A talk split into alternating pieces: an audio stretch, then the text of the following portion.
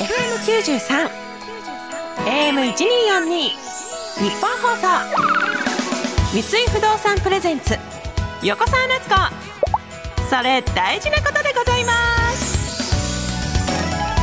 日曜の夜いかがお過ごしですか？横澤夏子でございます。今夜は早速メールからご紹介したいと思います。メールが届くようになりました。本当皆さんありがとうございます。世田谷区ラジオネーム掃除が苦手な主婦さんからいただきました。私も同じです。横澤さん我が家も同じです。日曜日は7時前にお風呂のスイッチを押してご飯の用意をして8時過ぎには寝かしつけ全く同じで嬉しくなりました。過去うちの子は3歳と1歳です。日によっては全然寝てくれないしそのまま私も寝ちゃって翌日大変になることもあるけど毎日元気です。これからも聞きますね。ありがとうございます。ほんと全く同じスケジュールですね。この7時前にお風呂のスイッチを押して8時半にもう子供たちが寝てうちも9時に這い上がって寝室から起き上がってくるっていうシステムなんですけど最近はねもう8時過ぎに子供と一緒に寝ちゃってるので夜8時から朝の6時5時とかまで私は何時間寝てるんだって本当学生時代ぐらいね子供と一緒に寝ちゃってますね。こんなに人って寝れるんだっていうぐらいでもそれほどね疲れてるってことですから掃除の苦手な主婦さんもお疲れの時はもうぜひしっかり睡眠をとってください。メールありがとうございました。番組メールアドレスは横沢アットマーク 1242.com 横沢アットマーク 1242.com です。横沢のスペルは YOKOSAWA です。何でも送ってくださいね。さてこの番組は自分にとって社会にとって地球にとって大事なことについてお話をしていくというコンセプトでお送りしています。番組後半は SDGs に詳しい方をお迎えして SDGs について聞いていきます。今回は三井不動産商業施設本部アーバン事業部運営企画グループ金沢優香さんです。というわけで横澤夏子それ大事なことでございます。最後までどうぞお付き合いください。三井不動産プレゼンツ横澤夏子それ大事なことでございます。この時間は三井不動産がお送りします。三井不動産プレゼンツ横澤夏子。それ大事なことでございます。FM93 AM1242 日本放送からお送りしている横澤夏子。それ大事なことでございます。先日私の地元ですね新潟の糸魚川に家族で帰りましてそれで私の祖母だから私の子供にしたらもうひいおばあちゃんに会いに行ったりとか結構久しぶりにゆっくり、まあ、2泊3日ぐらいで帰ったんですけどおばあちゃんのお家もう私の祖母の家は山奥でそこに久しぶりに帰ったし、まあ、お墓参りも兼ねて子供を連れてこうと私の父母も車に乗って私の夫そして1歳と2歳半の子供が乗ってるんですがその車1台で向かってったんですよね。帰りがけに私の父親が「わー!」って車の中で叫び出して私の夫が運転してたんですけど「え何事?」みたいなそしたら子熊が通ったんですよ。で「熊だ!」みたいな「やばいやばい!」みたいな。でも山奥なんですけどまだ民家がある場所なのでこれ危ないだろうみたいな。熊どうなったんだ？みたいな。でもその子熊がヒョヒョヒョヒョヒョイみたいな感じで私は見なかったんですけど国道を横切ったんですよ。で大変だみたいな。でもその「わー」っていう声で次女私のね1歳の子はもう大泣きしちゃってびっくりしてうわーって泣き出してそしたら私の母が「110番110番」みたいな そのやっぱり熊が出たら110番しなきゃいけないんですよ住んでる方々を守るためにも熊が出ましたっていうのを放送でも言わなきゃいけないとか 周知させなきゃやっぱりみんな危険なんで110番してでそのなんか物々しい感じうちの父が110番してる姿なんて私生まれて初めて見るしい今く熊を見ました。熊と言っても子熊です。とか すごい父親も 汗汗してる感じで言って大丈夫ですか？みたいな。こういう場所でまあ横切っていったんで今どこにいるかわかんないんですけどでも確実に子グマだったんで親グマがいると思います。でも親グマは見てません。とか。そしたら下の子が泣いてるもんだから上の子も泣き始めちゃってうわーってもう車の中が子供の泣き声でいっぱいになったんですね。そしたらその110番かけてる警察官の電話口の方があのちなみに今噛まれてる方はいらっしゃいますか？みたいな。結構大ごとになってるみたいな。いや違います。あのこっちは子供がちょっと孫が泣いてましてみたいな感じになって。えこれ本当大丈夫？みたいな。でも子グマはバーって逃げてったんでどこに消えてったか分からずただ見ましたっていう報告だけだったんでまあそれで電話を切ってその後メールですぐ届いて子グマを発見した方がいましたみたいな。皆さん家から出る時は気をつけてください。こういう場所ですみたいな。でその時の状態をやっぱりうちの長女2歳半の子は本当に記憶がもうしっかりあってまあまだやっと喋れるようになったんですごい怖かったみたいな「えクマ見たの?」って聞いたら「見た」ってすごい牙をもろ出しにしてすごい怒ってたすごい顔で走ってったって言うんですよ。で私は実物クマ見てなかったんで「え本当にそんな顔してたのかな?」って言ってじゃあドライブレコーダーで見てみようって言って家族でみんなで確認したんですけどちっちゃすぎて見えないんですよ。そのなんかだから多分実際には顔なんてものは多分長女は見てないんですけどそのみんなの物々しさともうみんな助けなきゃこの街をとにかく救わなきゃみたいないろんな気持ちで牙を出してる怖いクマに出くわしたっていう想像力が発してまあ本当実際に見たのかもしれないけど最近の横沢家もそれが大ニュースで帰ってきてからもじいじばあばに会ったとか一切言わずクマにクマに出会ったねっていうのを必死に保育園の先生にもすぐ連休明けてから言ってて、はあ、とんでもない規制になったなっていうことが最近の私のニュースでございました。この後は私にとっても皆さんにとっても大事なこと SDGs についてお伺いします。三井不動産プレゼンツ横澤夏子。それ大事なことでございます。それどれくらいガチですか？この時間は様々な人にとって大事なこと。SDGs についてお話をお伺いしていきます。本日お越しいただいたのは三井不動産商業施設本部アーバン事業部運営企画グループの金沢優香さんです。よろしくお願いいたします。はい、三井不動産の金沢優香です。本日はよろしくお願いいたします。お願いします。横沢が私なんですけれども金沢さんは濁る方の沢なんですね、はい、同じ沢同士ですが今日はよろしくお願いします。お願いします。入社3年目でいらっしゃるんですね。はい。3年目です。まだまだフレッシュですが。若輩者です。いえいえ会社を背負って今日はご出演ということで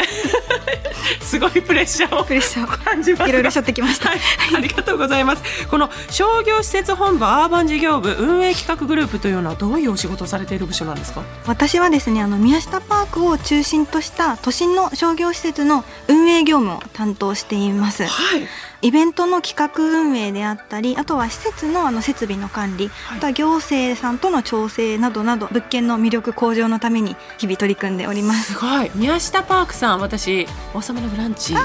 のロケでお伺いさせていただいたこともあったりプライベートでも行ったこともあるんですが本当ですすごいね。渋谷駅の近くでにぎわってるところ前ああいう感じじゃなかったですもんね。そうですねはい。えすごい素敵に変わって美味しいご飯屋さんもたくさんあってなんか賑やかな場所になったなというイメージがあるんですがこの宮下パークを通じて SDGs 的にどのようなことに取り組んでいるんですか？私が取り組んでいるのは目標11の住み続けられるまちづくりを、はい、そして目標13の気候変動に具体的な対策を目標15の陸の豊かさも守ろう。そして目標17のパートナーシップで目標達成しようという4つの項目にまたがっていますあの前回出演のね石井さんは同時に3つやってていやすごいですねとか言ってたんですけど、はい、4つもやってるんですか？はい私も4つ頑張ってます。すごい！多いですね。はいまずはどの目標から？まず目標15に陸の豊かさも守ろうという項目があるんですが、はい、陸の豊かさを守って砂漠化を防いで多様なこう生物が生きられるように大切に使おうという目標になっています。生物を生かすっていうことですね。すごいであの陸の豊かさっていうとちょっと幅広いんですけれども、はいはい、自然っていうふうに捉えていただくとあの分かりやすくなるのかなと思っていてでそうするとこう都市部にある自然豊かな公園ってぴったりな場所ですごく大事な存在になってくるのかなと思っています。すね、はい。え実はですねあの世界的にあの毎年1300万ヘクタールの森林が失われているんですけれども、はあ、そういったあの自然だったりとか、あの森が失われていくと、当然こう住むところを追われたあの生き物も出てきますよね。絶滅危惧種の数も増えていてですねその数なんと3万7千種類以上と言われていますので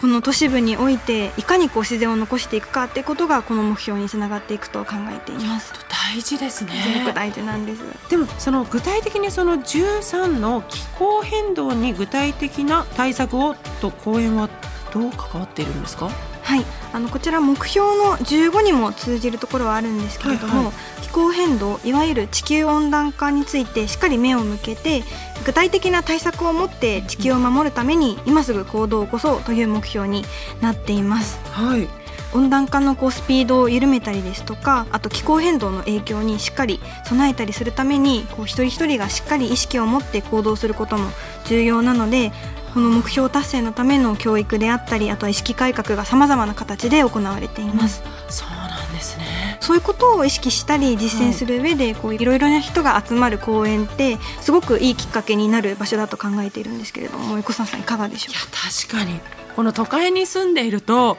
本当にあの公園のありがたみってすごい感じるんですよね。やっぱ自然に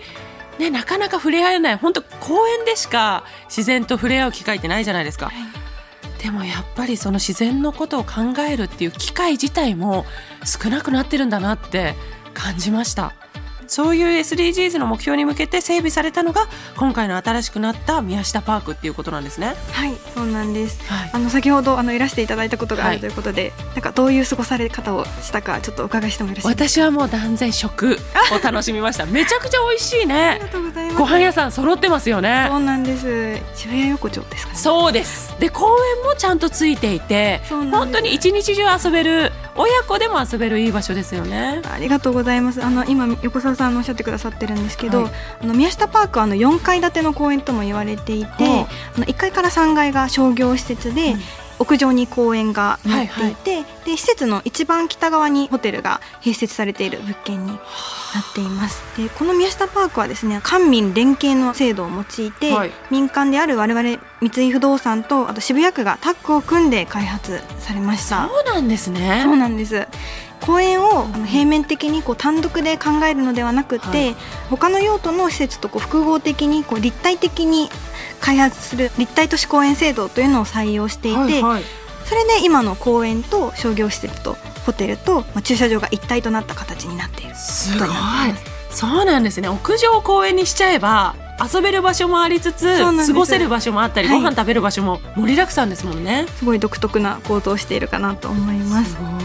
屋上の公園にはですねおよそ1000平米の芝生広場があるほか、はい、宮下パークのシンボルになっているアーチ状のあの構造体があって、あの我々はキャノピーというふうに、はい、呼んでいるんですけれどもそれにこうキャノピーにあのツタが這うことによって立体的にこう緑を演出できるようになっています。すごい。そうなんだ。でそのキャノピーを伝う植物がここ徐々に徐々に成長するにつれて緑がこう施設全体を包み込むような形になっています。今も育っていってるってことなんですね。育っていってるんです、えー、これからの姿が楽しみかなと思います。そうですね。はい。で宮下パークが南北330メートルあって大体こう東京タワー1個分あの横に倒したぐらいの 長さがあって。横に倒しちゃった、はい、すごいわかりやすいですね、はい、で通りに面しているところは外に開けてるので街歩き感覚で楽しみいただけるかなと思います、ね、確かに。そういうふうに集いだったりとかにぎわいをこう内側にこう閉じ込めるのではなくて外のにぎわいと享受し合って公園と商業施設とあの境界なくつながっているので本当に自然な形で施設をお楽しみいただけるかなと思います。いや本当により行きたくなりました。本当に食を楽しみに食べ物屋さんばっかり行ってたので、えー、ホテルにも泊まってみたいし公園でも遊んでみたいっていう気持ちになりますね。この民間の力と公共の資源や力を合わせて新しい時代の公園の空間を作り上げたということなんですね。はいそうなんです。いやでは来週はその宮下パークでどんなことをされているのかより詳しく聞いていきたいと思います。三井不動産商業施設本部アーバン事業部運営企画グループの金沢優香さんでした。来週もよろしくお願いします。よろしくお願いいたします。三井不動産プレゼンツ横澤夏子。それ大事なことでございます